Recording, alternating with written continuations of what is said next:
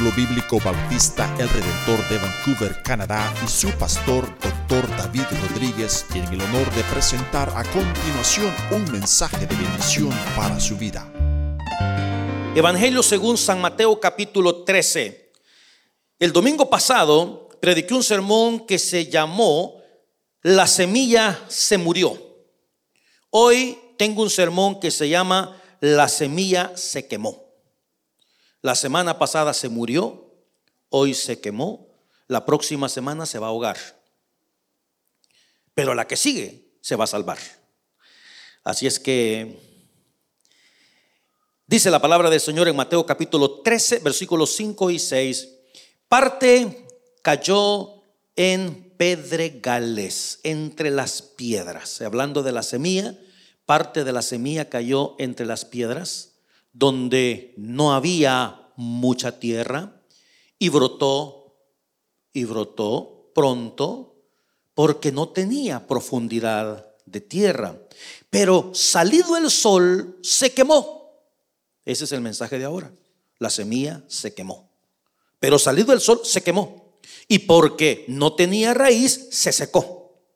En el versículo 20, el Señor explica esta parábola. Y dice, el que fue sembrado en pedregales, este es el que oye la palabra y al momento la recibe con gozo. 21, pero no tiene raíz en sí, sino que es de corta duración. Pero no tiene raíz en sí, sino que es de corta duración, pues al venir la aflicción o la persecución por causa de la palabra, luego tropieza. Vamos a orar. Señor, yo te pido que bendigas este mensaje en nuestros corazones. Señor, que tu pueblo pueda recibir discernimiento, entendimiento de esta palabra tuya que es tan vital y tan importante. Bendice a aquellas personas que están en sus casitas también y a aquellos que han de escuchar este mensaje más adelante. En el nombre de Jesús. Amén. La explicación de la parábola del sembrador, Jesús mismo nos la presenta. Nos dice lo que significa cada cosa. Por ejemplo, dice el Señor que el sembrador somos todos aquellos que hablamos del Evangelio, todos aquellos que predicamos la palabra, somos el sembrador. La semilla, la semilla representa la palabra de nuestro bendito Señor. Los tipos de terreno son los corazones de la gente. Y también dice que el malo es el que arrebata la palabra de Dios, ese es el diablo. ¿Ok?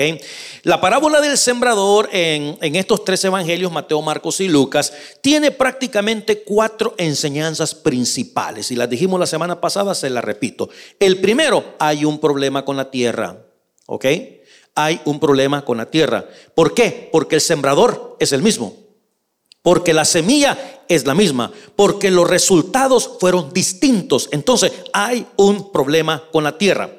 Esa es la primera enseñanza. La segunda, no todas las personas responden al mensaje del Evangelio de la misma manera. ¿Ok? Tercero, hay un enemigo, tenemos un enemigo que va a hacer todo lo posible para que esa semilla se pierda. Y cuarta enseñanza, la única semilla que produce es la que echa raíces. La única, la que echa raíces. La primera semilla que estudiamos la semana pasada la que cayó junto al camino. El sembrador salió a sembrar y parte de la semilla cayó junto al camino. Pero dice la escritura que no entendieron. Y como no entendieron, se murió porque no echó raíces. Eso es triste, hermano. Venir y no entender. Es, es, complicado. Si, yo estaba pensando, si tuviera que escoger frases claves para cada uno de los terrenos. Se me ocurre que la semilla que fue sembrada junto al camino, hay dos frases tal vez que, la, la podrían representar. Y una es la falta de interés y la otra es negligencia. La falta de interés, hermano, porque acuérdese que la clave de todo esto, la clave del Evangelio, la clave de la salvación es echar raíz.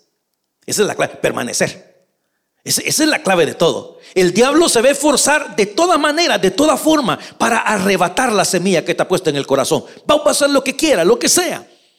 Ya, ya, ya nos dimos cuenta la semana pasada que es esto que le estoy mencionando: falta de interés y negligencia. Y falta de interés, digo, porque, hermano, usted tiene que interesarse por la palabra.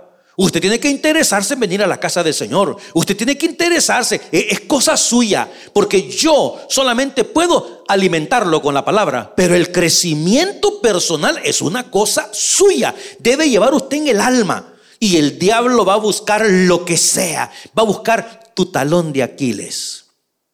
Va a buscar tu debilidad. Eso va a buscar. Y por ahí te va a hacer caer.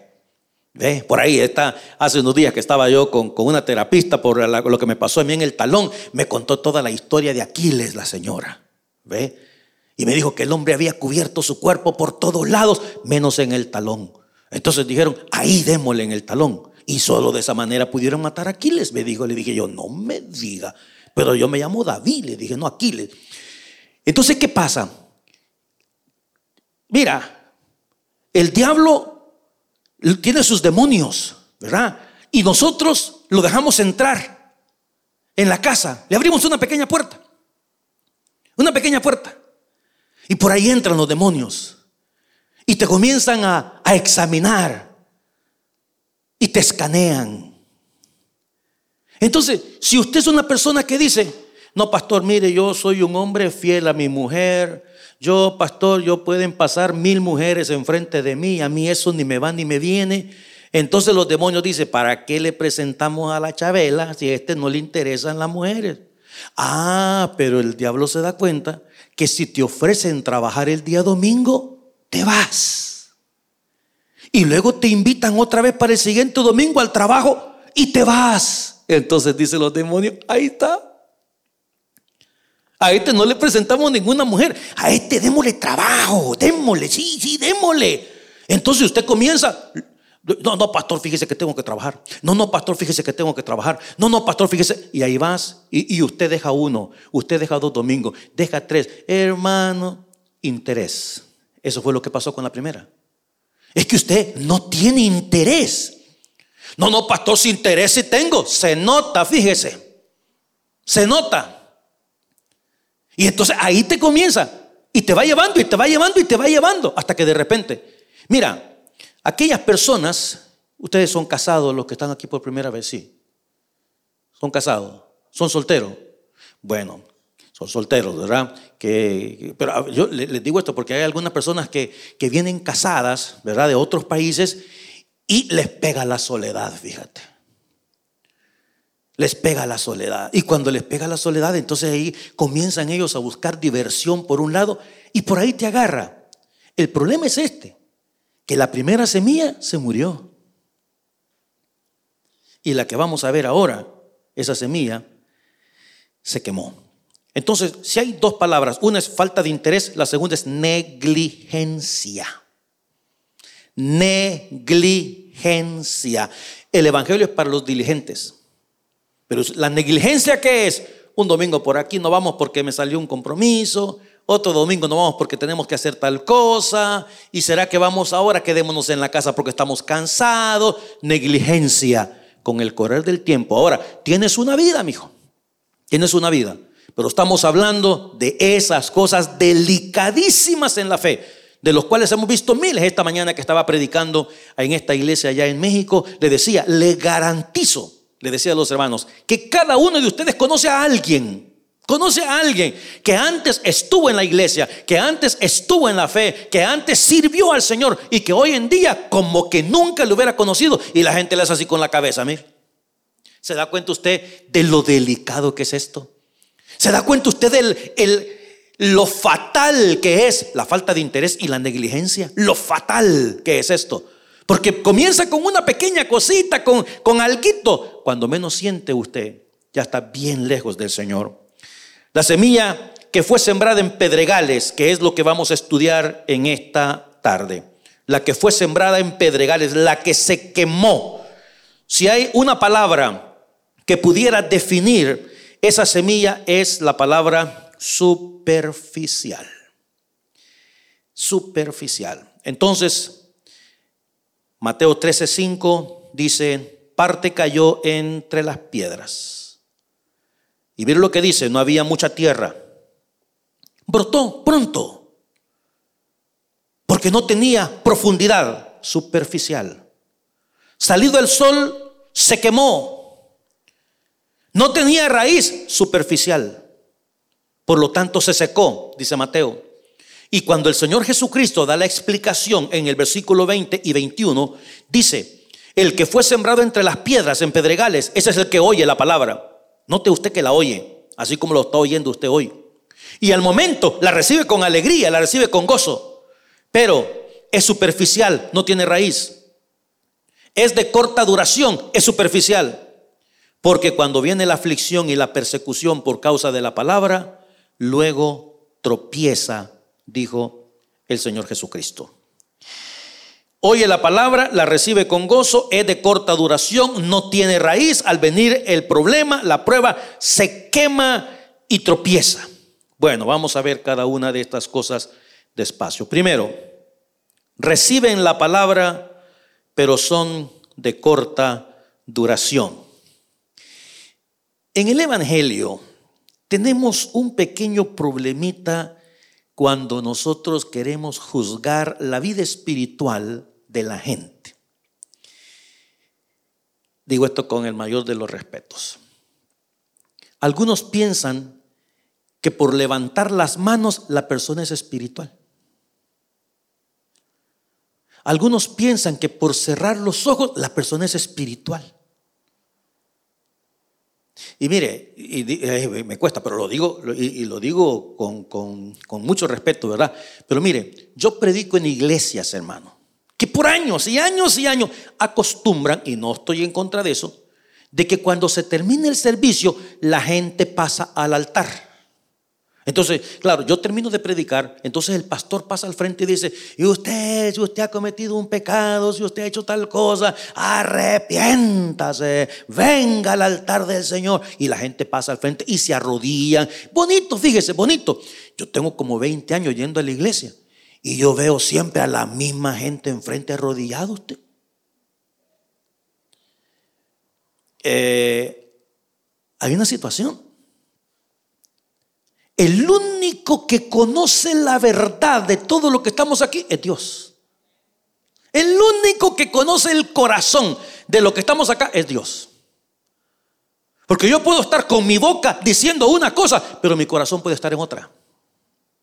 Porque yo puedo aparentar ser una cosa y soy otra. Y ese es el problema, hermano. Ese es el problema que mucha gente no logra entender, especialmente aquella gente que, que, le gusta ser notada, que le gusta que lo vean. Ahí hay un problema serio espiritual. Y eso en muchos lugares. Usted mire, y he conocido gente y conozco gente. Si usted le quiere dar a esa persona su ministerio y le dice, hermano, mire, quiero, queremos que colabore con nosotros, queremos que nos ayude a limpiar, por favor, dicen, no. Había una persona por acá por la iglesia que cuando le decían, hermano, queremos que nos ayude a poner las mesas, él decía, a mí Dios no me ha llamado a eso. Pero ellos ellos piensan que son primos del apóstol Pablo, oye, compañeros de milicia de Pedro. Ellos piensan que eran el, el apóstol número 13 del Señor Jesucristo. Llámenlos a hacer alguna cosa. No, ¿sabe qué quieren ellos? No, nosotros queremos cantar coritos ahí enfrente, pastor. Queremos salir por televisión, ¿verdad? Y así, ¿me entiende? ¿Verdad? Hay gente que tiene problema aquí. El corazón está vacío, hermanos. Y a Dios, a Dios no lo engaña nadie, mi hermano. A Dios no lo engaña nadie. El problema de esto es que jugamos por lo que vemos. Porque aquí dice, dice, mire, reciben la palabra. ¿Qué quiere decir eso? Que cuando usted los invita, ¿qué le dicen? No le dicen que no. ¿Qué dicen? Ay, sí, dice. ¿Cuándo es? El domingo. ¿A qué hora pasa por mí? Pues a las nueve, a las diez. Ay, qué bueno, aquí voy a estar. Note eso no rechazan el Evangelio, no rechazan la palabra, no rechazan a Dios, la oyen. Y usted dice, ay, qué bonito, mire, la oye, sí, bueno, viene, canta porque recibe la palabra, pero el corazón está vacío. Usted lo mira en las actividades de la iglesia, se ve que le gusta la iglesia. Y eso puede convencer a muchas personas de que a lo mejor la conversión de esta persona es una conversión verdadera se muestran interesados, se muestran receptivos. El asunto es que lo importante no es lo que se ve, sino lo que hay en el corazón. Es lo importante. Y aquí tenemos a estas personas que reciben la palabra, pero son de corta duración. Y de esos yo he visto miles. No decenas, no docenas, no cientos, he visto miles de gente. En, mi país, la, iglesia de donde yo vengo es una iglesia de, de muchísima gente. Allá son miles y miles y miles.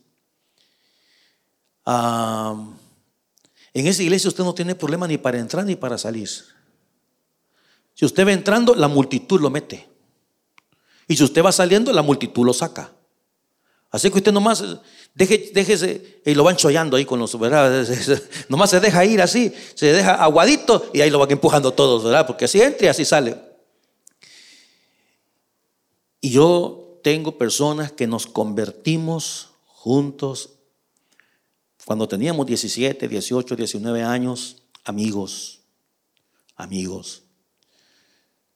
Es más, nos bautizamos, servimos juntos al Señor, permanecimos en la iglesia por un tiempo, pero vinieron precisamente las aflicciones. Vino la prueba. Y en este día, esa gente como si nunca en la vida hubieran conocido a Dios. Reciben la palabra, pero son de corta duración. Mire, bendito sea Dios, hombre, por aquellas personas que, que tenemos años en el Evangelio. Aquellos que tenemos años en el Evangelio, solamente nos hace falta una cosa. Ya usted está cumpliendo con la perseverancia. Ahora le hace falta una cosa más, dar fruto. Que son las dos cosas que denotan la característica de conocer a Dios. Por sus frutos los conoceréis. Dice que no echaron raíces, permanecieron por un tiempo. Estos son los cristianos nominales. Recuerden lo que le dije. Si hay una palabra que pudiera definir a esta segunda semilla, a este segundo terreno que fue sembrado entre las piedras, y que fue de corta duración y que no tenía raíz. Si hay una palabra, es la palabra superficial. Son cristianos nominales, nulos en el conocimiento de la palabra, de una fe superficial. Esta persona dice, no, mire hermano, es lo peor, mira. Ah, yo estuve conversando con una persona hace quizá un mes. Y, hay gente que yo digo, Señor, ten misericordia esta persona. Platicando con esta señora, le digo, pero mire hermana, uno tiene que ir a la iglesia. Es que, pastor, yo tengo que trabajar. ¿Quién va a mantener a mis hijos? A ella la, abandonó el marido hace mucho tiempo. ¿Y quién va a tener a mis hijos? Si yo no hago aquí, aquí nadie me va a ayudar. Si yo no hago esto, aquí nadie tal cosa. Yo tengo que pagar tal cosa. Yo tengo que pagar aquí. Dios sabe. Mi Señor conoce mi corazón. y mire, me repitió, Dios conoce mi corazón 400 veces. Dios guarde, yo creo en Dios. Ay no, mi Señor. Y yo tengo de no verle en la casa de Dios por dos, tres años. Así como lo oye. Son personas que tienen a Dios en la boca lo tienen 500 veces en la boca, pero el corazón está vacío, hermano. Es que no soy yo el que le estoy pidiendo que venga a la iglesia, es Dios. Es, nuestra comunión, es nuestra relación. Esto es lo que nos alimenta, amados míos. ¿Cuántos desayunamos esta mañana? ¿Cuántos de aquí vamos a salir a almorzar? ¿Cuántos van a comer su ensaladita en la, en la noche? ¿Por qué? Porque necesitamos nutrir nuestro cuerpo. La fe es igual. Hay que nutrirla. Y esta muchacha, no se haga de caso que yo estaba hablando contra la pared. No, pues, o sea, no, tiene que trabajar. A mí si me llaman, yo voy, pastor. Yo le digo a Dios que yo lo amo y que me perdone. Va. Esa gente necia, necia, rebelde, testaruda. Dios mío. Y a mí no me importa lo que piense la gente, a mí no me importa. Digo, ok, ¿sabe qué? Nos vemos, mano. Nos vemos. Si no le hace caso a la palabra del Señor mucho menos a mí. La palabra es superficial. Y déjeme decirle que nosotros podemos cometer ese error y ese pecado de ser superficiales. Ay, no, pastor, si yo creo que Jesús murió por mí, bueno, qué bueno. No, si yo creo en la palabra, pues también el diablo. Yo creo en Dios, también el diablo. Yo creo que Cristo murió por mí, pues también el diablo, si por eso piensa el diablo que lo llevó a la cruz. Pero pregúntele al cristiano, a esa persona que dice, no, yo soy creyente por la gracia del Señor, pregúntele, hermano, ¿qué significa la justificación? Explíqueme, por favor. ¿La justiqué? Sí, la justificación. Dígame qué es la santificación. Explíqueme la deidad de Cristo. ¿Qué significa la regeneración? ¿Qué es la Trinidad de acuerdo a la Biblia? ¿Qué significa la palabra expiación? Disculpe, ¿usted sabía algo acerca de los pactos? ¿Alguna vez ha leído usted de las dispensaciones? ¿Me puede explicar qué es el sacerdocio de Cristo, por favor? Discúlpeme, ¿quién era Melquisedec? ¿Qué es la apostasía? ¿Me puede explicar la gracia? Un día en un examen de seminario, una de las preguntas decía, ¿cuáles son las ordenanzas de la iglesia? Y una persona contestó, la hermana Gloria. No le miento.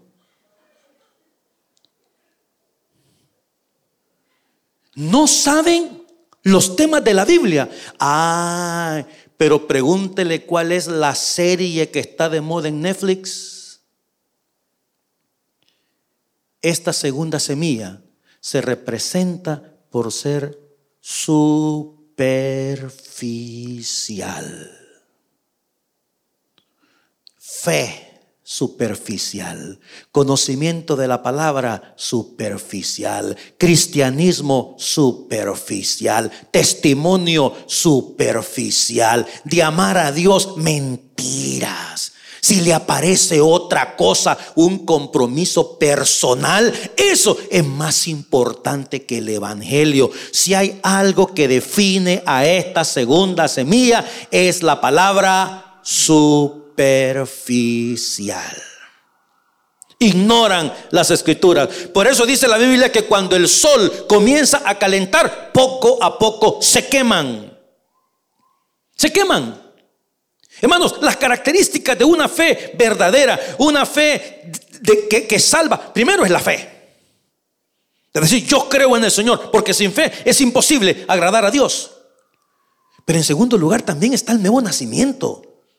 Es decir, tenemos que nacer de nuevo, hermano. Y cuando una persona nace de nuevo, es una criatura distinta, diferente de la otra. Ese es un nuevo nacimiento. Pensamos diferente, creemos diferente y vivimos de una manera distinta. ¿Por qué? Porque somos hijos del Señor. La perseverancia, el fruto, la obediencia.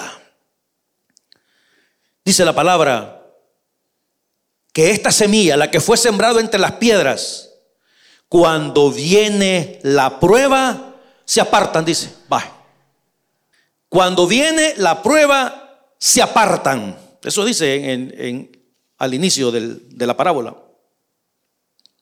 Se secó, cayó en pedregales, no había mucha tierra, brotó pronto, no tenía profundidad de tierra. Cuando viene la prueba, se van. ¿Por qué? Porque no tenían raíces. Ahora fíjate, hay una cosa interesante. Dice esta parábola que cuando salió el sol, la semilla se quemó. Pero si el sol es bueno para la semilla, es más, la semilla necesita de la luz del sol. Únicamente cuando tiene raíz. De lo contrario, se quema. Cuando viene la prueba, esa palabra prueba en, esta porción significa tentación, significa dificultad y significa también problema.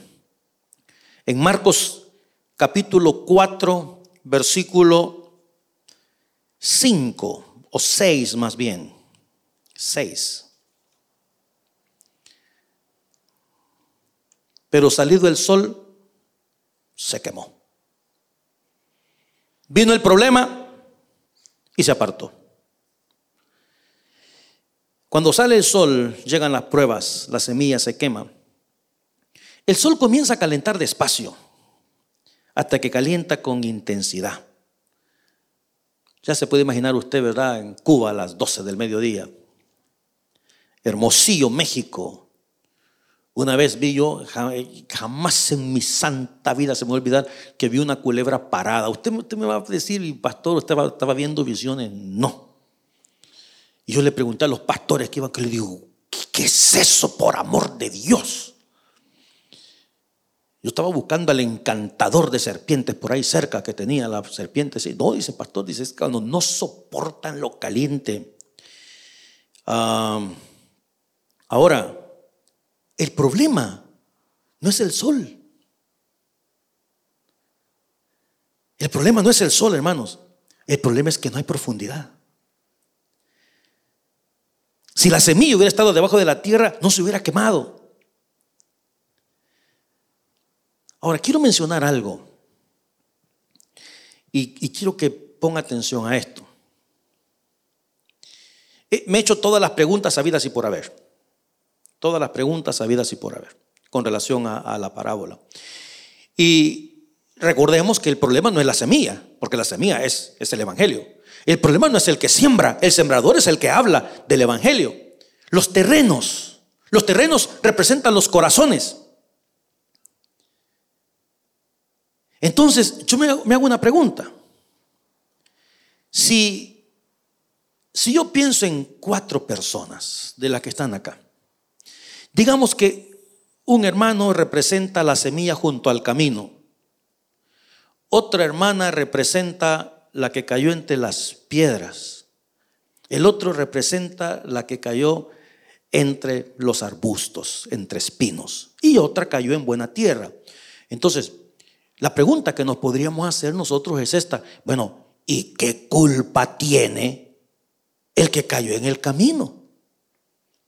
Si una persona dice, bueno, yo soy el corazón del que cayó junto al camino, pero yo qué culpa tengo? Otro puede decir, bueno, pues yo soy la que cayó entre las piedras, pero yo qué culpa tengo. Recuerde una cosa, los cuatro terrenos son cuatro corazones. El problema de la que cayó junto al camino es esto. Fíjate, la semilla se, tiró, pero dice que fue pisoteada. Significa que la gente caminó sobre la semilla. Entonces dañó la semilla y se murió la semilla. ¿Ok? Eso quiere decir que aquellas personas que han sufrido bastante en la vida, se les va a hacer bien difícil mantenerse con vida espiritual. Se les va a hacer bien complicado, porque son aquellas personas que dicen, no, que a mí me ha pasado tal cosa, que a mí me ha pasado tal otra, que yo he vivido aquí, que yo he vivido por allá, y yo no quiero saber nada de Dios. Y yo no, claro, ha sido pisoteada, pero al final del día la Biblia nos manda a echar raíces. Mis queridos y amados hermanos, esta segunda semilla de la que estamos hablando, cuando vino la aflicción, el Señor Jesucristo dijo, en el mundo tendréis ¿Qué cosa? ¿Qué cosa? Aflicción. Pero ahí termina el versículo. No. Pero confiar, digo el Señor, porque yo he vencido al mundo.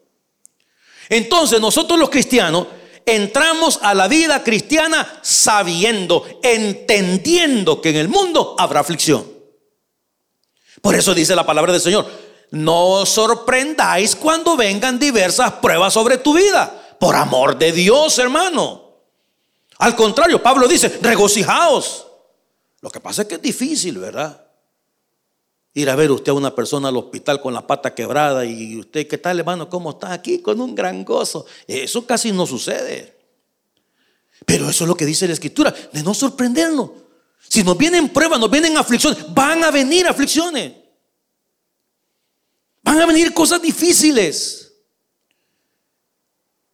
Nosotros hemos perdido un montón de batallas, hermano, en estos treinta y pico de años. Como iglesia hemos orado por la sanidad de personas que no fueron sanos, que murieron. Este último niño en, México, Aarón, que estuvimos orando tanto y salió de una y, luego otra y, terminó muriendo el, el jovencito. Es decir, aflicciones hay. Que vas a llegar un día y te van a dar una mala noticia. Y más aquí en países como estos que no se andan tocando la conciencia, amigo. Usted entra, me mandó a llamar, doctor, si tiene cáncer, fíjese. Huela.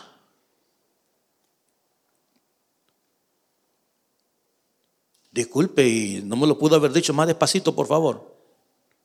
Sí, tiene cáncer, le vale. Es cultura la situación. ¿Y eso qué, hermano? Son aflicciones. Son aflicciones. ¿Qué vamos a hacer, pues? Te quitaron el trabajo. Son aflicciones. Y hay gente que se apartó del Evangelio. Dejaron a Dios por las aflicciones. Un día una pareja querida tuvo problemas entre ellos.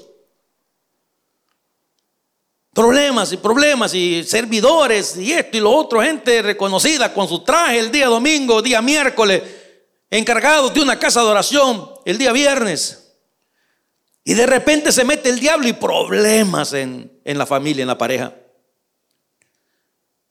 y a buscar, porque eh, primera situación, ¿verdad? ¿Para qué ir a la iglesia si vamos a estar así como estamos? ¿Para qué ir a la iglesia si estamos peleando? ¿Para qué ir a la iglesia? Y yo iba a buscar, y hermano, y que no, no, me digo, esa es una gran hipocresía ir a la iglesia estando con estos pleitos y esta situación. No, ya le dije a ella que si quiere que vaya a ella mejor. Y usted, mire, hermanita Lina, que no sé qué, que ese viejo aquí, que ese viejo allá. Ya le dije que si quiere que vaya a él. Ninguno de los dos usted terminaron mal, terminaron separándose, terminaron divorciándose, uno por un lado, otra por otro lado. A la vuelta de un tiempo, eh, hermano, ¿qué pasó? ¿Y por qué no reza? Me da pena porque estoy divorciado. Hermana, mire, ¿qué pasó? Me da pena porque ya me conseguía otro. Y primero me vieron con uno, me van a ver con el otro, entonces me da vergüenza.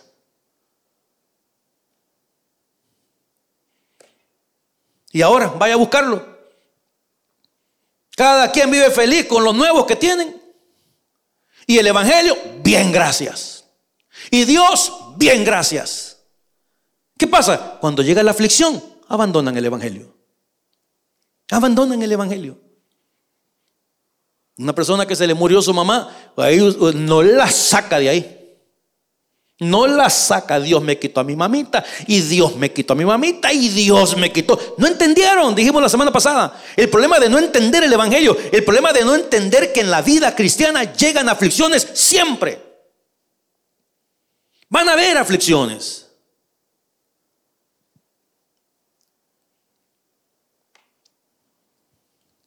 Mira, a los cristianos superficiales, las aflicciones los aplasta.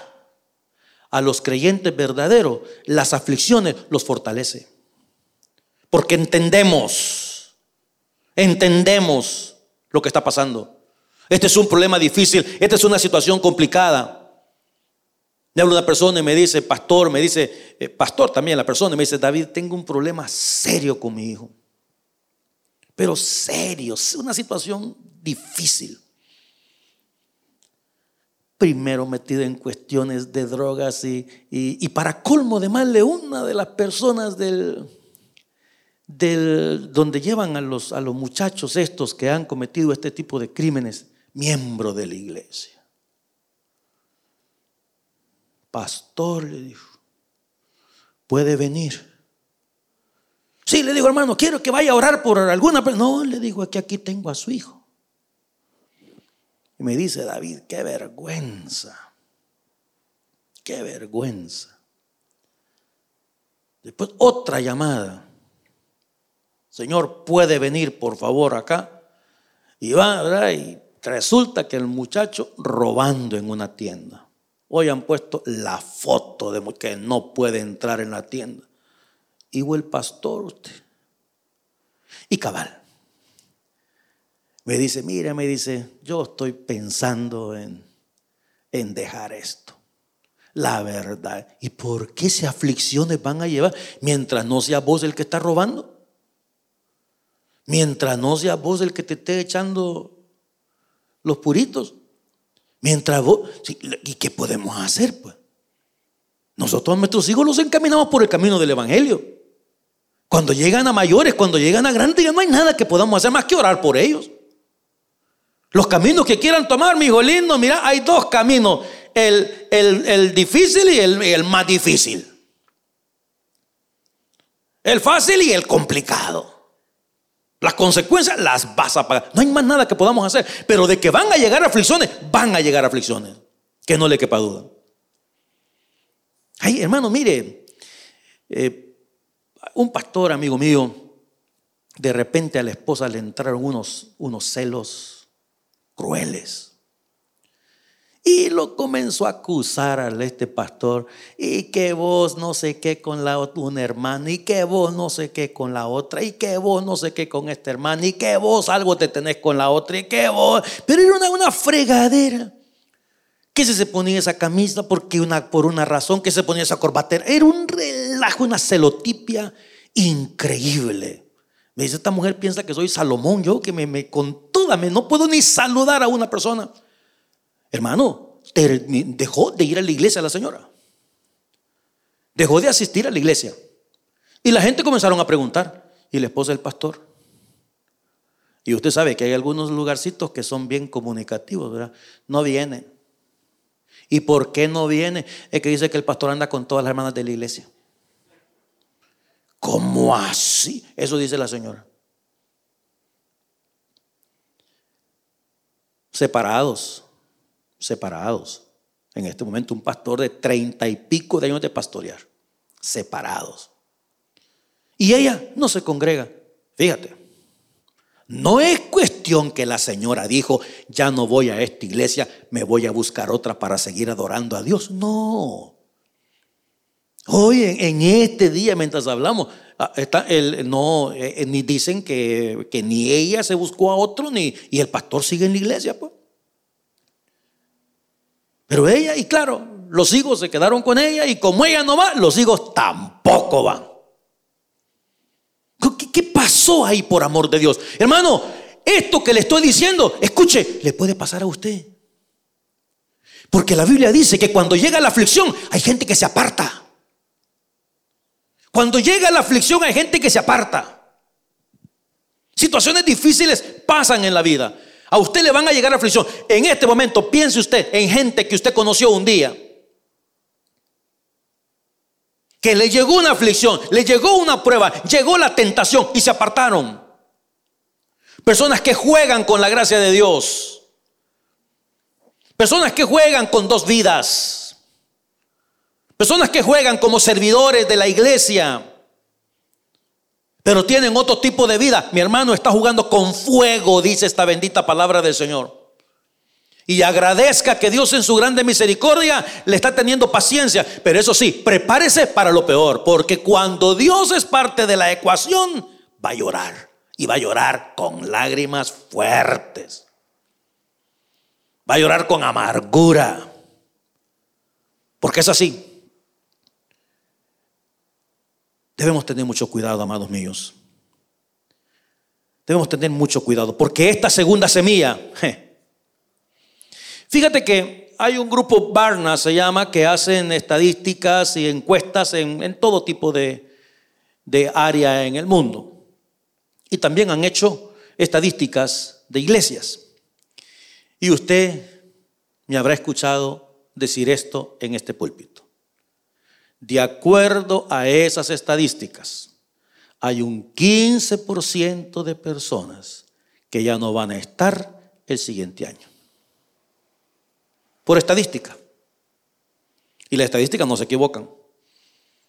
Y usted dirá, no, pastor, eso puede ser cualquiera, pero yo no. Eso dijo Pedro, mi hijo. Eso dijo Pedrito. Y lloró amargamente después. Porque hay una variedad de situaciones. El diablo te las pone por delante. No, mire hermanos, hombres, casados, no es que usted sea el gran guapo, hombre. No es que usted sea el Brad Pitt latino.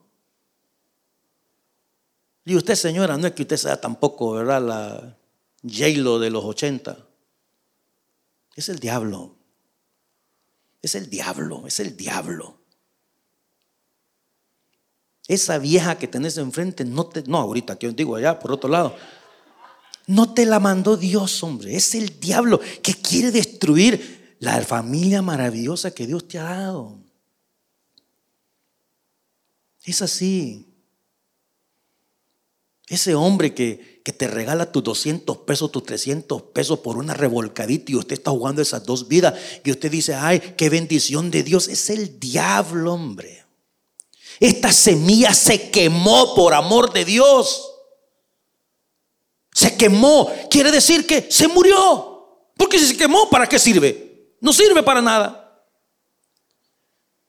No sirve para nada. Recibió la palabra con gozo. Aquí lo tuvimos. Eso quiere decir, aquí estuvo. Mire, hermano, hermana Ana Miriam tiene treinta y pico de años acá que, que tenemos nosotros acá. Si viéramos la lista de los diáconos de 1990, yo tengo las fotos. Diáconos. ¿Sabe qué? Los tengo de rodillas, orando e imponiéndole las manos a ellos. Y digo, la mano y este, y este otro, y este, y no, mire, mejor, mejor le doy la vuelta a la página. ¿Qué estuvieron? Ahora, le voy a decir algo. Contento si hay alguno de ellos que esté en otra iglesia sirviendo, pero eso es lo peor del caso. Eso es lo peor del caso. ¿Por qué? Porque si no cuidamos nuestra fe, si no cuidamos nuestra relación con el Señor, si no somos firmes y fieles con Dios, hermano, esta semilla se va a quemar. En Isaías capítulo 40, versículo 24 dice, como si nunca hubieran sido plantados, como si nunca hubieran sido sembrados, como si nunca su tronco hubiera tenido raíz en la tierra, tan pronto como sopla en ellos, se secan y el torbellino los lleva como hojarasca. En este día, Dios está sembrando semilla en nuestros corazones. Pero dice la bendita palabra de Dios que si no echamos raíz, viene el enemigo y arrebata lo poco que ha sido sembrado en ese corazón. Y cuando el enemigo arrebata la semilla, la semilla se muere. Amados hermanos, la semilla es la bendita palabra de Dios. Guardemos la semilla en el corazón y demos fruto. Porque si esta semilla, recuerde, aflicciones vamos a tener. Pastor, ¿y qué hago? Agárrese fuerte de la mano de Dios. Pastor, ¿y qué hago? Mire, si es como el avestruz, ¿verdad? Meta la cabeza en la tierra y espérese que pase la tormenta y después saque la mano. Pero manténgase firme en el Señor. Vendrá una prueba y después vendrá otra y después vendrá otra hasta que de repente te acostumbras que ella es parte de la vida. Cuando ves que viene una, te agacha. Ya pasó, ya tú, ay, qué bueno, man. Pero eche raíz, eche raíz en el Evangelio, eche raíz, hermano, a pesar de cualquier situación, a pesar de cualquier cosa. Una señora y usted dice, mire, es que yo le caigo mal a esa señora, pues no la vuelva a ver. ¿Para qué la mira? ¿Para qué?